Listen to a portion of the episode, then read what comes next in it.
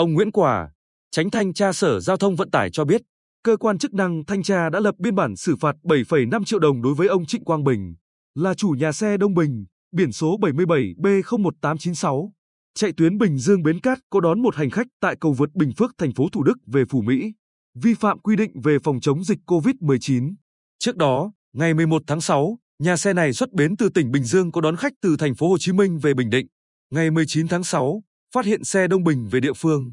Cơ quan chức năng huyện Phú Mỹ báo cáo công an tỉnh và Sở Giao thông Vận tải. Cơ quan chức năng điều tra, lập biên bản xử lý vi phạm và cách ly tại nhà với những trường hợp này.